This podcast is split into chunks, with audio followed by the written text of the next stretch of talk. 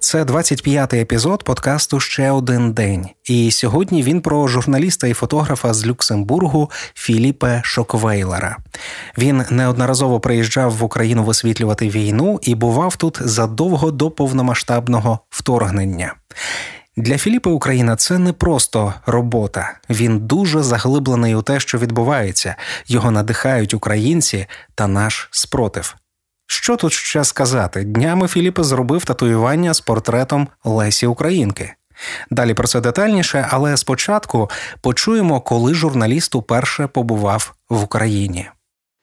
My first Вперше я відвідав Україну після помаранчевої революції, коли мені було здається 18 років. Я приїхав до Києва і всюди були помаранчеві прапори. Легко можна було помітити, що щось значне вже сталося тут. Для мене дуже цікаво було це побачити. Це було за місяць-два по тому. Люди були дуже відкриті і багато говорили про європейські ідеї, а також про те, що можливо одного дня вони будуть разом з європейським союзом. Так, це був дуже особливий час, щоб бути в Україні. До того як стати журналістом, я досить багато працював правозахисником, здебільшого для зелених в європейському парламенті та організації Federation of Young European Greens. У нас було багато проєктів у східній Європі, зокрема в Білорусі, де я багато працював з опозиційними групами та меншинами. І тому Україна стала для мене особливим місцем, таким собі прихистком. Коли я був у Білорусі, я часто приїжджав до України, до Києва, просто на вихідні.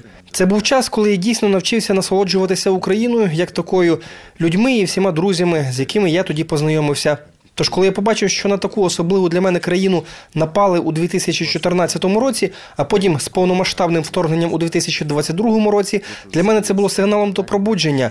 Я зрозумів, що з моїм невеликим знанням мови, знанням суспільства, контактами людей я повинен обов'язково долучитися.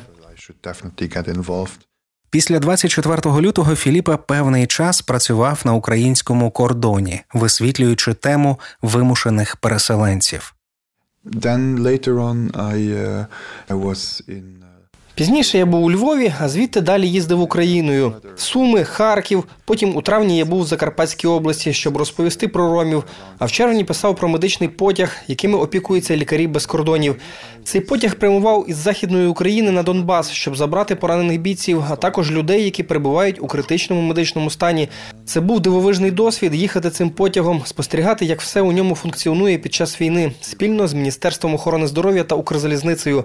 А потім я вже повернувся в Україну у вересні чи в жовтні, щоб записати кілька історій, досі не опублікованих, але також щоб підготувати подкаст, який ми зараз робимо. Я б сказав, що це калейдоскоп з 12 історій, які, можливо, трохи симптоматичні для війни. Це в основному історії журналістів про те, як вони брали інтерв'ю і героїв їхніх матеріалів. Я думаю, це цікавий спосіб розповідати про війну, особливо європейській аудиторії. Ми переклали подкаст німецькою мовою. Ми відчуваємо, що існує велика потреба німецькомовної аудиторії, щоб почути історії з України. України. Це не лише Німеччина, але й Швейцарія, Австрія та й моя країна теж є частиною німецькомовної аудиторії. Через цей подкаст ми розповідаємо про війну без цензури і в більш природний спосіб.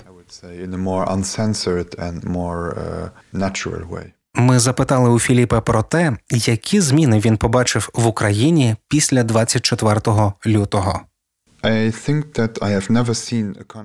Я думаю, що ніколи не бачив такої об'єднаної країни, як Україна, якою вона є зараз. Люди мають спільні цілі. Це не мета однієї людини, це спільні цілі. Вони помітні, і всі люди працюють разом, щоб їх досягнути. У Європі, як ви знаєте, я родом з дуже дуже маленької країни. На нас сильно впливають політичні дебати, які відбуваються у сусідніх країнах, наприклад, у Франції, Німеччині чи Бельгії. Ми бачимо, що люди багато сперечаються через політику, існує сегрегація та багато розбіжностей у суспільстві, коли мова заходить про політичні дебати, коли йдеться про демократію, про теми важкі для суспільства, такі як міграція тощо. І от коли я в Україні, у мене відчуття набагато більшої єдності. Я думаю, що це важливо для західного репортера чи автора приїжджати в Україну, щоб засвідчити це. Я був занадто молодим, щоб запам'ятати час завершення завершення холодної війни в 90-х, коли в Європі було найменше розбіжностей. Тому я ніколи не мав такого відчуття єдності і ніколи справді не відчував цього у своєму суспільстві.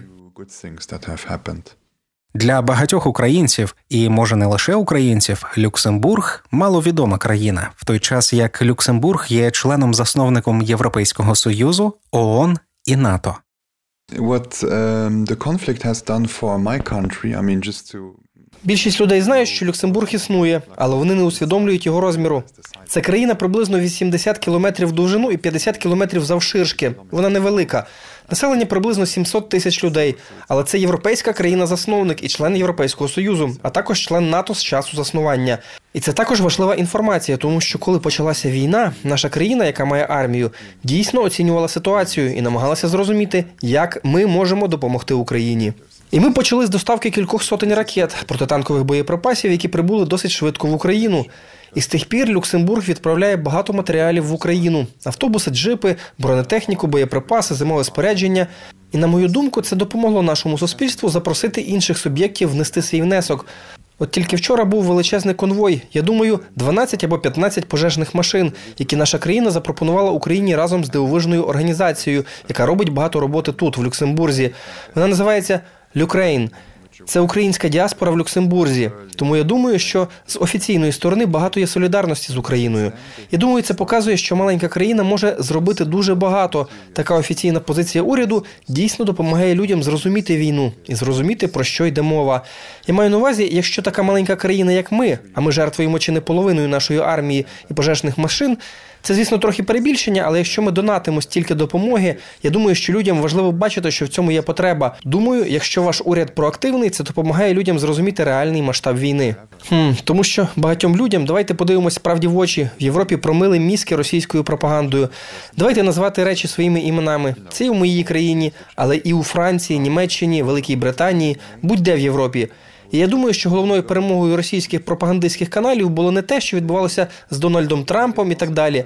Але насправді головна мета, яку вони досягли, вони зробили можливим, щоб величезна частина населення бачила Україну через ці російські окуляри, і тому вони продовжують бачити Україну як братську державу Росії, якою вона не є, і як колишню радянську державу, яка колись належала Росії, якою вона не є зараз.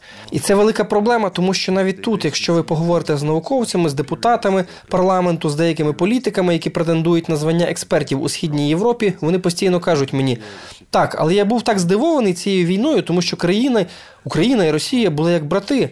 Я кажу їм ні, це неправда. Якщо ви так говорите, то ви просто повторюєте цю радянську пропаганду і по суті обмежуєте українську історію 1920 і 21 роком, тоді як до того моменту була історія російської окупації, російського вторгнення в Україну, а також історія того, як Україна часто рятувала Росію. Бо в моменти жахливих загроз для російської держави вона завжди була поруч, щоб допомогти. Тому я думаю, що існує такий дуже спрощений погляд, який мають деякі західні експерти, який не є фактичним поглядом на історію. Це анекдотичний погляд, який звучить знайомо для жителів заходу, тому що вони чули російську брехню протягом багатьох років. Хтось десь колись почув, побачив, прочитав, і це трохи схоже на рак, його дуже важко вбити. Для мене найгіршим досягненням Росії за останні роки є те, що вони зрозуміли, що багато людей у світі бачать Україну тільки імперіалістичними російськими очима. Ви чуєте це і від лівих, і від правих, і розчаровує, що ви чуєте це від більш прогресивних лівих. Тим не менш, я думаю, що це все ще меншість, але це величезна меншість. Я б сказав, що це десь 10-20% людей залежно від країни, які так думають. Але більшість людей все ще дуже і дуже підтримують Україну і підтримують український народ. Солідарність Європі є масовою. Ви можете подорожувати потягом, автобусом, автомобілем або будь-яким іншим транспортом по всій Європі, і ви побачите, що кожна мерія має український прапор, і кожне місто відкрило свої обійми для українських біженців. І тому я думаю, що це хороший прояв солідарності, який не повинен залишатися поза увагою. І це насправді те, що так сильно допомогло цій кризі. Overlooked and which is actually what uh, has uh, has helped so much in this crisis. А тепер до інтриги з Лесею Українкою. Для чого ж Філіпе зробив собі татуювання з її портретом? It's out in the open now. Я люблю робити татуювання і маю їх досить багато. Я думаю, варто почати з того, що я також автор. Я не тільки пишу статті, але також пишу вірші про те, що бачу. І для мене це більш прямий метод реагувати на те, що відчуває людина і як справляється, перебуваючи в ситуації війни. І для мене це також дуже ефективний спосіб розповісти про це аудиторії. Адже коли ви читаєте вірші на поетичних подіях, люди не можуть втекти. Іноді вони можуть зупинити читання статті, але якщо ви робите це в культурній художній обстановці, вони мають вас дослухати. Для мене це також можливість вправлятися у поезії і ділитися тим, що я пережив і що я хочу розповісти про народ України. В одному зі своїх текстів я писав, що щасливчики цієї війни мають невидимі шрами, але невидимі шрами приблизно такі ж, як і фізичні. Ось вони невидимі, ви повертаєтесь додому, і люди просто запитують вас: ти в порядку? Ви завжди відповідаєте так, тому що це те, як ви завжди відповідаєте на це питання. Потім ніхто більше не запитує, і ви застрягаєте з цими невидимими шрамами. Тож, оскільки я люблю татуювання, я подумав, що зроблю ще один шрам, але шрам, вигляд якого, загоєння якого і мотив якого я можу контролювати. Цього року я побував в Україні з 10 разів. Я подумав, що було б розумно зробити татуювання з Лесею Українкою, бо відкрив її поезію для себе всередині цього року, влітку, коли був на Волині, звідки вона родом.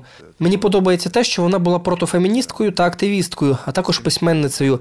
Як автору і поету мені подобаються прості і чисті образи і метафори, які вона використовує в своїх віршах. Я вирішив, що це шрам, який я хочу мати. Я набив її портрет на нозі. Подумав, що це теж трохи поетично зробити татуювання саме на нозі. Для мене це завжди про перший крок: поставити праву ногу вперед, почати рух, ступивши на неї, і рухатися вперед. Це був Філіпе Шоквейлер з Люксембургу і його історія про стосунки з Україною.